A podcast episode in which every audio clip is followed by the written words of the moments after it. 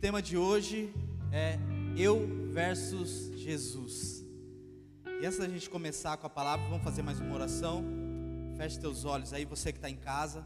Feche teus olhos, peça que a palavra fale com você nessa noite e que Deus possa moldar a nossa vida de acordo com a vontade dEle. Pai, nós precisamos de mais do Senhor, precisamos da Tua verdade, da Tua palavra, precisamos do Teu Espírito em nós, Pai. Então pedimos, Senhor, com toda humildade, Pai, fale no nosso coração aquilo que precisamos ouvir.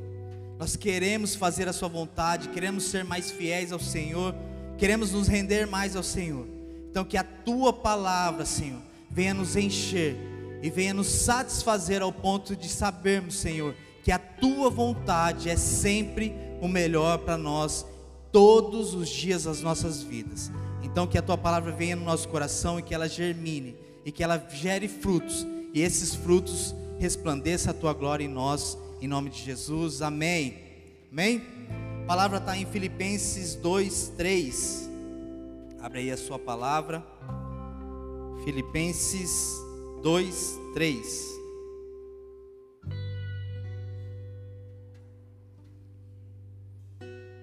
Amém? A palavra de Deus fala assim: Nada façais por contenda ou por vanglória, mas por humildade. Cada um considere os outros superior a si mesmo não atente cada um para o que é propriamente seu, mas cada qual também para o que é dos outros. Essa aqui é o, esse aqui é o apóstolo Paulo dando uma instrução para a igreja de Filipenses. É muito legal que quando ele deu essa instrução, é, mais ou menos 60 depois de Cristo. E por mais que já passaram vários anos, vários milhares de anos, parece que o apóstolo Paulo está falando para a gente hoje. Essa mesma denúncia que o apóstolo Paulo fala há muitos anos atrás é a denúncia que hoje a gente tem sofrido. E quando eu quis falar sobre esse tema, é, é como se a gente estivesse falando da busca dessa época. É, nós somos a geração do selfie. É, todo mundo que tem um celular hoje sabe que as marcas procuram agradar mais a câmera frontal do que muitas vezes a câmera traseira. Então o ser humano, cada dia que passa, está olhando mais para si mesmo. Cada dia que passa, ele está buscando a própria satisfação, a realização pessoal. E essa é uma, é uma das buscas dessa época. Enquanto eu estava buscando sobre isso, eu ouvi uma história, que ela já é uma história bem antiga, de Narciso. Quem já ouviu a história de Narciso? É uma história grega. E eu nunca tinha ouvido ela mais detalhadamente assim. Eu sempre já eu sempre ouvi essa história, principalmente na época da escola, quando eles ensinavam. E a história resumida é que Narciso nasceu muito bonito. Sabe aqui o Corandim? Não tem nada a ver com o Corandim. Ele nasceu muito bonito, gente. E quando ele foi crescendo, a beleza foi aumentando e as pretendentes foram chegando, e ele, ele foi negando todas elas, até que um dia ele vai numa margem de um rio e ele olha a sua própria imagem. E a história fala que ele se apaixona por si mesmo. Ele fica apaixonado por ele mesmo. E o tempo vai passando, ele vai tentando é, que aquela imagem corresponda ao sentimento que ele tem por aquela imagem isso não acontece, até que chega uma hora que ele para de comer, ele para de se alimentar e ele morre na margem do rio. Aí você fala assim, Kenny, o que tem a ver a história de Narciso com um culto de domingo à noite? Cara, é exatamente isso que a gente está vendo nessa época. Pessoas que buscam a própria satisfação pessoal. Pessoas que dão de cara com a margem do rio e se apaixonam por si mesmos e vão vivendo a vida de acordo com as próprias necessidades. E passando um pouco mais sobre a história de Narciso, a gente aprende que na nossa vida nós temos algumas demandas pessoais, que são as nossas escolhas, as nossas buscas, e de acordo com essas buscas que a gente faz é, diariamente, as escolhas, a gente vai se moldando, as pessoas que a gente vai ser, o nosso caráter, a maneira que a gente vai responder, né, as coisas que acontecem no nosso dia a dia. E a primeira demanda que a gente encontra nessa história de Narciso é ser o que os outros querem. Narciso, quando ele nasce, a mãe dele vai procurar uma adivinha e ela fala assim: Meu, eu quero que meu filho viva bastante, porque eu estou preocupado, porque ele, é, ele tem uma beleza, tal. Estou preocupado com ele, eu quero que ele viva bastante. E essa adivinha fala para ela assim: Olha, não deixa que ele conheça a si mesmo. Não deixe que ele conheça a si mesmo. E essa é uma das, das nossas primeiras demandas. Buscar ser o que as pessoas querem que a gente seja. Quem trabalha para fora aí, a gente sabe bem o que é isso. Eu sou vendedor, e às vezes a gente chega em algum lugar, eu chego em algum lugar, eu tento me moldar à necessidade do meu comprador. É normal isso. O problema é quando a gente toma essa decisão, quando a gente toma essa, esse estilo de vida e essa é a maneira que a gente vai viver. A gente vive uma máscara. E por que, que a gente faz isso nos nossos dias hoje? Por que, que a gente passa por essa demanda? Porque a gente gosta de ser visto. A gente gosta de ser notado, a gente gosta de ser valorizado, é ou não é? Quem não gosta de ser valorizado? Quem não gosta de ser visto? Né, os casais, quem não gosta que o marido chega com chocolate lá, meu chuchu, meu amor. Meu chuchu foi, né? Mas quem não gosta de ser valorizado? Não é errado ser valorizado. O problema é quando ser valorizado é mais importante do que todas as outras coisas. E essa é a busca dessa época. Essa é a busca dessa geração. A gente gravou há pouco tempo atrás um podcast a respeito do Setembro Amarelo. E um dos estudos que a gente fez para falar sobre o assunto é que essa geração está buscando uma felicidade que não existe. Um dos motivos para que as pessoas estão sofrendo tanto com distúrbios mentais, psicológicos, é que as pessoas estão em busca da felicidade. E eu sou de um tempo não tão antigo assim, que o pai comprava uma TV e ela ficava 40 anos com ela na casa. Ela estava chiando, mas dava uns tapinhas nela, ela desligava e depois ela voltava. O cara comprava um carro, ficava com ele vários anos. Não que é errado você comprar várias TVs ou trocar de carro, mas eu estou falando que cada dia que passa as coisas vão renovando. E a gente quer estar tá atualizado, a gente quer ter as, as melhores coisas da vida, a gente quer ter as coisas boas. Mas o que acontece hoje é que as pessoas estão correndo atrás disso, estão buscando isso, e cada vez que elas buscam mais, cada vez que elas correm mais a respeito disso, elas não encontram satisfação. Elas não, elas não encontram satisfação. Porque você compra um iPhone hoje, você vende um rim. Aí você paga três parcelas, sai o outro. Você vai vender o quê? É assim. Então as coisas vão se renovando e a gente está querendo isso. E a gente vive nessa dependência de ser visto, nessa dependência de ser valorizado.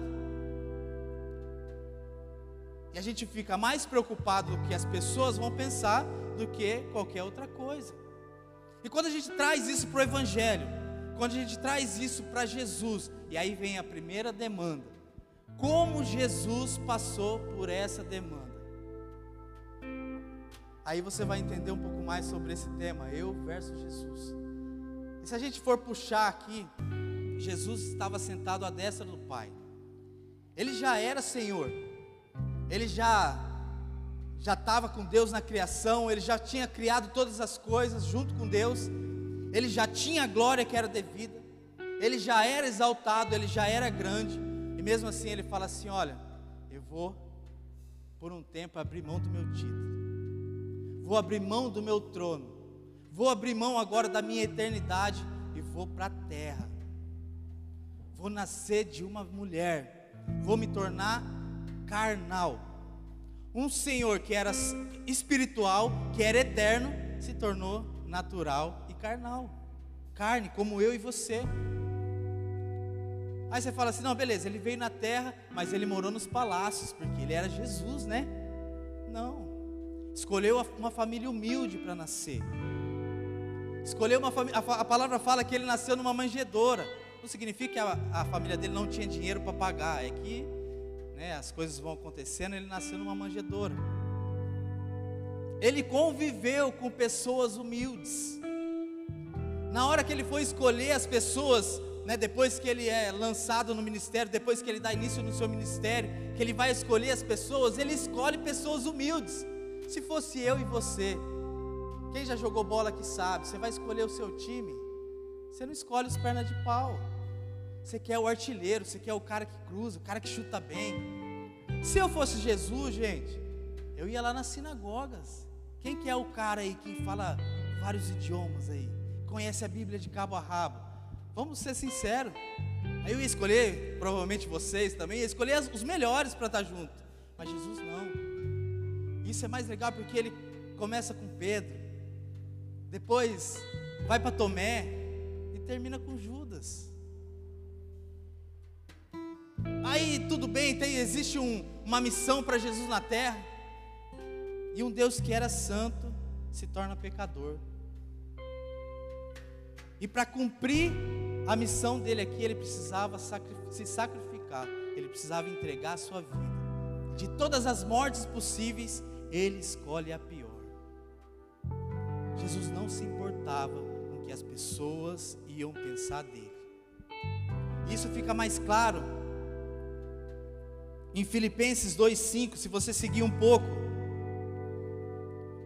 de todas as características que Jesus poderia ter, de todos os nomes que poderia estar ligado para Ele, na sua caminhada aqui na terra, na sua missão, de todos as, os atributos que Jesus poderia ter, olha aqui o que fala em Filipenses 2,5: seja a atitude de vocês a mesma de Cristo Jesus que, embora sendo Deus, não considerou que ser igual a Deus. Era algo que se devia apegar-se, mas esvaziou-se esvaziou a si mesmo, vindo a ser servo, tornando-se semelhante aos homens, sendo encontrado em forma humana, humilhou-se a si mesmo e foi obediente até a morte e morte de cruz. De todos os adjetivos que Jesus poderia ter, ele escolheu ser servo. E é muito legal porque nos seus últimos momentos aqui na terra, ele chama os seus discípulos, ele prepara a ceia, e ele está lá, ele pega um balde. Essa passagem eu acho muito louca, porque assim, você vê o rei ali, o próprio, o próprio Deus encarnado, ele pega um balde, ele tira a sua túnica e começa a lavar os pés dos discípulos. Talvez essa imagem não faça muito sentido para nós hoje, mas naquela época, para você saber quem era servo e quem era senhor, ele tinha uma identificação. Como, como que você ia saber quem era servo e quem era senhor naquela época? Se você chegasse na casa e aquela pessoa tivesse com uma túnica, ele era senhor. Se aquela pessoa não estava com a sua túnica, ele era servo. Então, quando Jesus tira a sua túnica, ele está falando assim: olha, nesse momento eu poderia ser o que eu quisesse aqui. Eu poderia fazer o que eu quisesse, mas eu prefiro ser servo. Eu prefiro abandonar quem eu sou para ser servo daquele que me enviou. E essa é a nossa primeira demanda aqui. Não precisamos se preocupar com o que as pessoas vão pensar, mas mais importante é se preocupar com o que Deus vai pensar de nós. Essa tem que ser a nossa maior busca. A gente gosta de ser visto, a gente gosta de ser valorizado, a gente gosta de ser honrado, mas a maior honra é de Deus, a maior honra é dele. Ele veio na terra, se sacrificou para que eu e você pudesse ter o privilégio de estar aqui no domingo à noite, falar ser ouvido. Se não fosse o sacrifício de Jesus, aonde nós estaríamos aqui? Eu posso garantir que muitos talvez nem vivos estariam, como eu, provavelmente. Então essa é a nossa primeira demanda. A segunda demanda, ser o que eu acho que eu sou. Isso é muito legal porque quando o Narciso ele dá de cara com a margem do rio e ele se conhece, quando ele vê quem ele é, ele fala: "Meu, eu tenho a capacidade de ser o que eu quiser". E ele faz, ele dá um grito ele fala assim, que é um grito de liberdade, que fala na história, ele fala assim: ou eu serei César, ou eu serei nada. Olha que forte. E é exatamente isso que acontece com a gente. Muitas vezes a gente tem uma visão de nós mesmos que não é a realidade de quem nós somos. A gente dá um grito de liberdade e fala assim: Olha, eu vou ser César. E muitas vezes a gente se depara com nada. E quando a gente se depara com nada, o que acontece? Porque o que a gente está fazendo aqui? A gente está trocando uma dependência do outro para nossa própria dependência. Nós trocamos a dependência de aplausos de outras pessoas, uma tirania de ser aceito, para que, para que a gente se torne o nosso próprio tirano. A palavra fala que nem anjos, nem principados, nem ninguém pode nos afastar do amor de Deus. Então, o nosso maior adversário é a pessoa que você enxerga no espelho todas as manhãs. Se você tiver uma, uma visão deturpada de quem você é, isso é muito legal. Se você tiver uma visão deturpada de quem você é, e você começar a caminhar de acordo com o que você acha que você é, normalmente o resultado final é o nada. Aí você fala assim: não, Kenny, mas eu vou na igreja, eu sou de Jesus. Isso não nos livra de nada.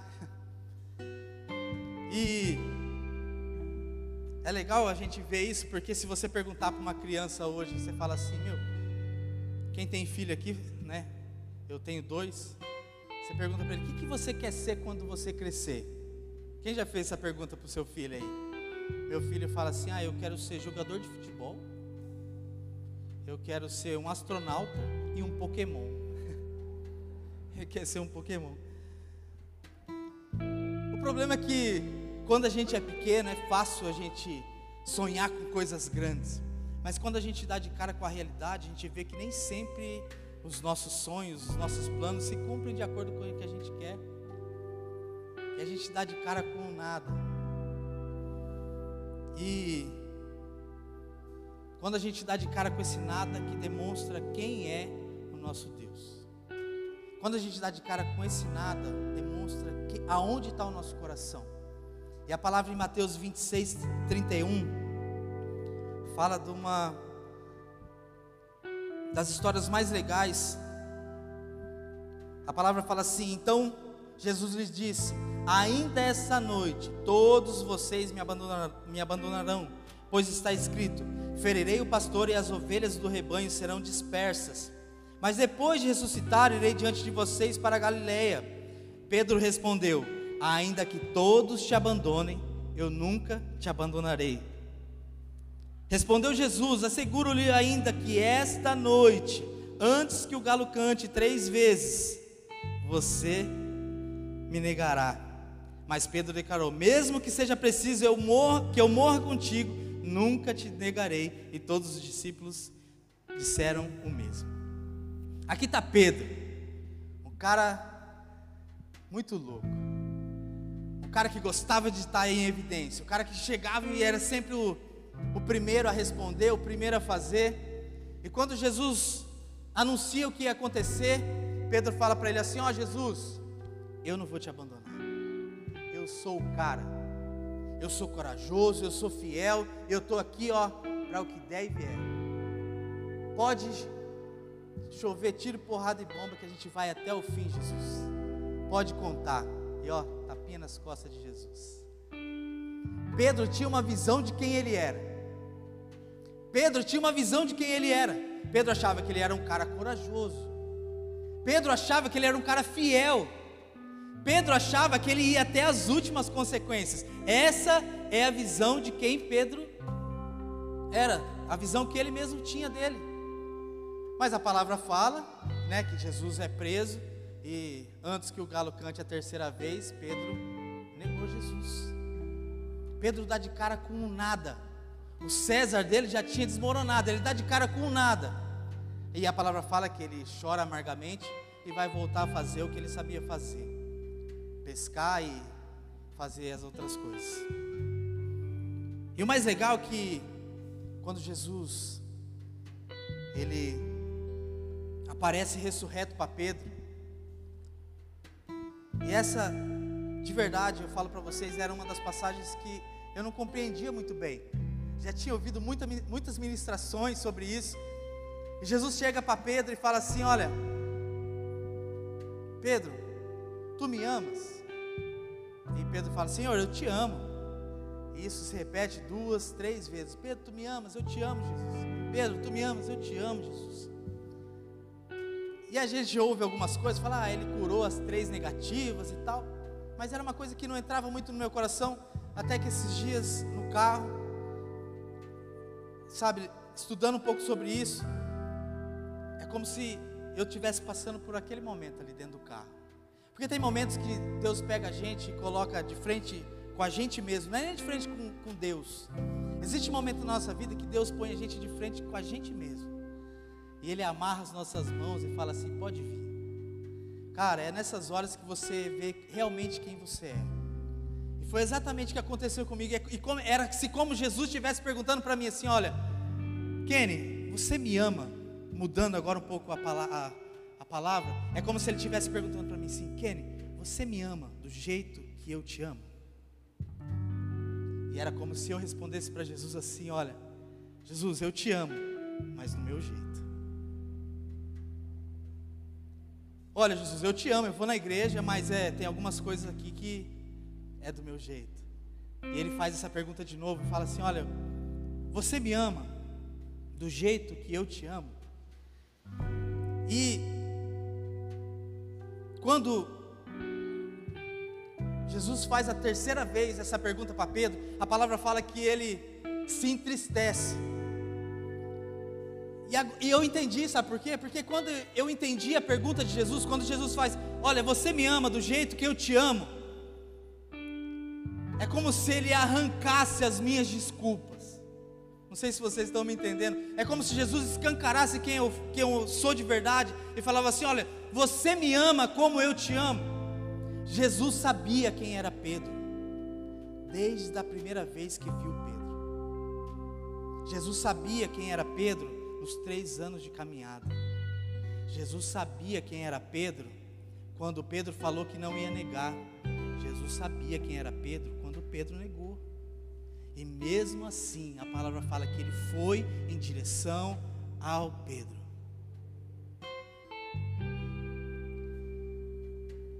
É muito legal que quando Pedro entende, ele fala assim: Senhor, eu te amo do jeito que você me ama. Sabe o que Jesus faz nessa hora? Ele fala assim: agora você sabe quem você é. Toma aqui o meu tesouro. E é muito legal isso porque assim, ó, se a gente pegar para olhar essa passagem, se a gente pegar para olhar esse contexto, se a gente pegar para olhar essa história, é como se Jesus estivesse falando para Pedro assim: Olha, Pedro, você é um covarde, Pedro, você é um pecador, você é um infiel, mas mesmo assim, se você entender o meu amor, toma aqui o meu tesouro. Existe um tesouro que Jesus entrega nas mãos dos infiéis, dos pecadores e daqueles que negam. Existe um tesouro para as pessoas que insistem em viver o amor de Jesus. E sabe o que é o mais legal disso? Jesus não pede a nossa perfeição.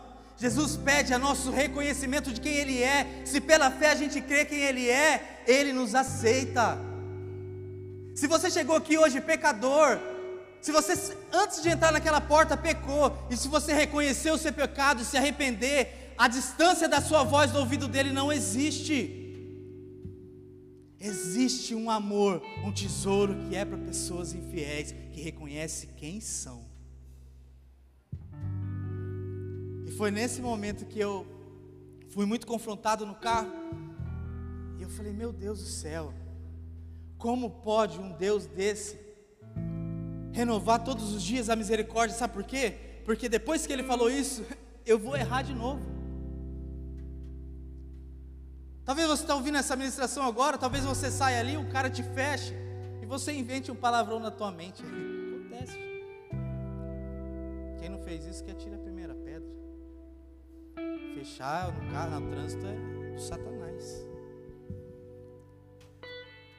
Nós somos falhos, nós somos pecador, mas Deus é justo e fiel.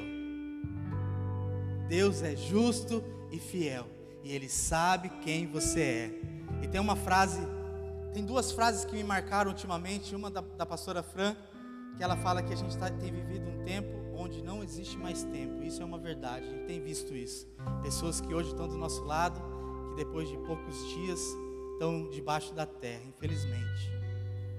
E a outra é uma que o Lelo falou, que Deus não cria expectativas de quem nós somos. Cara, essa, essa palavra do Lelo foi como se ele estivesse dando um murro no meu estômago. Porque Deus sabe melhor do que nós mesmos quem a gente é. Não adianta a gente vir aqui vestir uma máscara de santo, sendo que lá fora a gente não é. Porque não existe você ser o que você não é. Quando se trata do relacionamento de Deus, Deus nos conhece melhor do que nós mesmos. Até melhor do que a sua esposa que dorme com você aí. E o seu marido. E aqui a gente cai para terceira e última demanda. Normalmente as pessoas que não têm a revelação do evangelho param nessas duas aqui, ó. E ela fica nesse looping eterno. Ah, eu preciso satisfazer o outro. Ah, agora eu preciso ser quem eu sou. Ah, eu preciso agora agradar aquele ali, senão eu não tenho uma promoção. Agora eu preciso ser quem eu quero ser. E fica nesse looping. Mas quando a gente tem essa revelação, quando a gente tem a chance de dar de cara com Jesus, quando a gente tem a chance de entender a mensagem da cruz, Aí a gente vai para a terceira demanda, que é ser quem Deus espera. E por que, que é interessante a gente entender isso? Porque, como a última demanda a gente pode distorcer, quando a gente está aqui no Evangelho, a gente pode distorcer o que o Evangelho tem para a gente. Às vezes vai falar assim: olha, para que você foi criado? Para que Deus te criou? E eu vi esses dias na, inter, na internet aquelas perguntas que o pessoal faz. Ele falou assim: Olha, eu nasci para governar. Olha que benção. É muito legal que isso está em Gênesis 2 mesmo. Deus vem na terra, ele constrói o homem à perfeição da sua própria mão. A palavra fala que foi o próprio Deus que esculpiu o homem. Com a sua perfeição, com a sua onisciência, Deus constrói o homem à sua própria imagem, é o que diz a palavra. E Deus sopra sobre aquela criação o sopro de vida. O que, que Deus estava fazendo ali? Deus estava soprando a essência santa no homem. E Ele constrói um lugar para o homem ficar. E fala assim: Olha, agora você governa sobre todas as coisas. Isso está em Gênesis 2. Mas por que, que o homem estava governando ali? Porque a essência de Deus é de governo. A essência de Deus é santa. A essência de Deus é de governar. Então, como o homem estava com a essência de Deus, naquele contexto o homem era para governar mesmo. Deus fala assim: olha, seja aqui na terra o que eu sou no céu, falou para o homem. Governe sobre todas as coisas. Mas infelizmente tem Gênesis 3. E Gênesis 3 fala que o homem em si mesmado cai no erro e existe a queda, o pecado. E no lugar da essência eterna de Deus, na essência de governo de Deus, a essência dá lugar à natureza pecaminosa de Deus, do homem. Aí, em lugar da essência de governo, dá lugar ao pecado. E aí o homem é subjugado sobre a força do seu próprio braço. E tudo na terra perde a essência de Deus. Mas Jesus veio na terra. Jesus veio na terra. E a palavra em Colossenses 1,15, que fala da supremacia de Deus, da supremacia de Jesus, depois vocês podem ler, não precisa pôr não, tá? Gênesis 1,15 fala da supremacia de Jesus, que Ele criou todas as coisas, e sobre Ele está toda a autoridade. O que está falando naquela passagem? Olha, Jesus veio na terra, e a partir de Jesus, Ele retoma aquilo que o homem tinha perdido. Todo o cosmo agora pertence a Jesus. Toda a criação pertence a Jesus. Jesus veio para trazer ordem no meio do caos. Quando Jesus morre na cruz, ele não só restaura o relacionamento do homem com Deus, mas de toda a criação. Toda a criação. Agora você fala assim, Kenny, tudo bem. Eu não estou aqui na terra para governar. Eu estou aqui para quê? Para que que Deus me criou? E aqui está. João 1,12. Esse põe para mim, por favor. Eu queria que vocês lessem esse versículo agora, como se fosse o próprio Deus falando para vocês. Gênesis, é, João 1,12.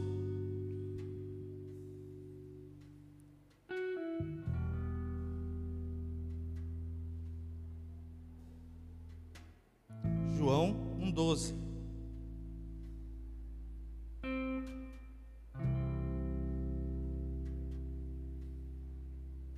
Vamos ler junto, gente? Vai lá. 3, 2, 1.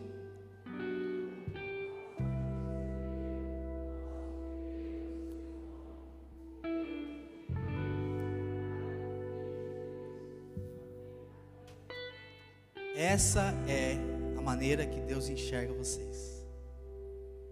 Deus não enxerga mais a gente pelos nossos erros. Deus não enxerga a gente mais pelos nossos pecados, porque quando o sangue de Jesus reveste a nossa vida, Deus olha para nós e enxerga o próprio Cristo em nós.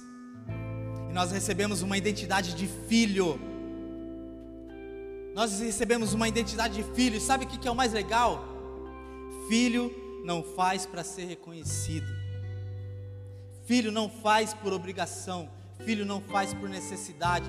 Filho faz pela, pela pelo prazer de ver a felicidade da cara do Pai, para trazer felicidade ao Pai. Então, a partir de hoje, vocês tenham essa identidade gravada no coração de vocês, porque foi exatamente isso que Deus falou para Jesus quando antes dele começar o seu ministério. Antes de Jesus entrar para o deserto, a palavra fala que veio uma voz dos céus e fala assim: Esse é o meu filho amado, quem eu tenho prazer.